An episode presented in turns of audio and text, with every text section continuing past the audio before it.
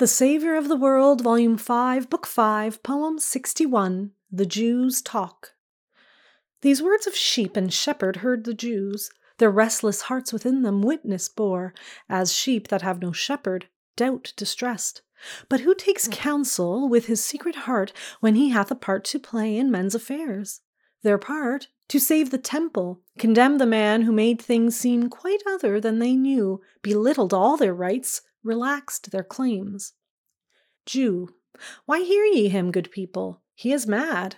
Nay, hath a devil who prompts him with large words of sheep and shepherd when ye look for sense. What means the man, I pray you? Rulers, priests, these be the people's shepherds.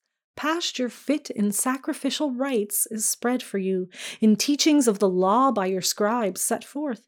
Ay, thieves and robbers they, who would break through fold which encloses Israel. Heaven's curse on them, on this man, every man who would lead astray the chosen of the Lord. Another, a devil, see you, must needs speak of his own, must lie and hate.